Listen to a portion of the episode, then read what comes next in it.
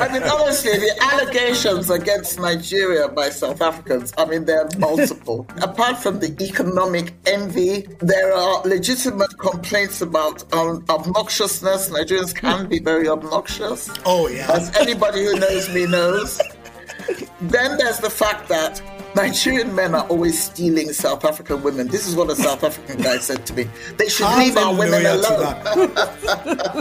it's such a big deal. Like, and it's all over social media. It's a big and you deal. see the Nigerians saying, "Well, this is why we take your women." You know what the Nigerian politician said to me when I said, "Oh God, they've started whinging about the women thing again," and he said, "Okay, so we steal their women. Well, if they had any balls, they would steal them back."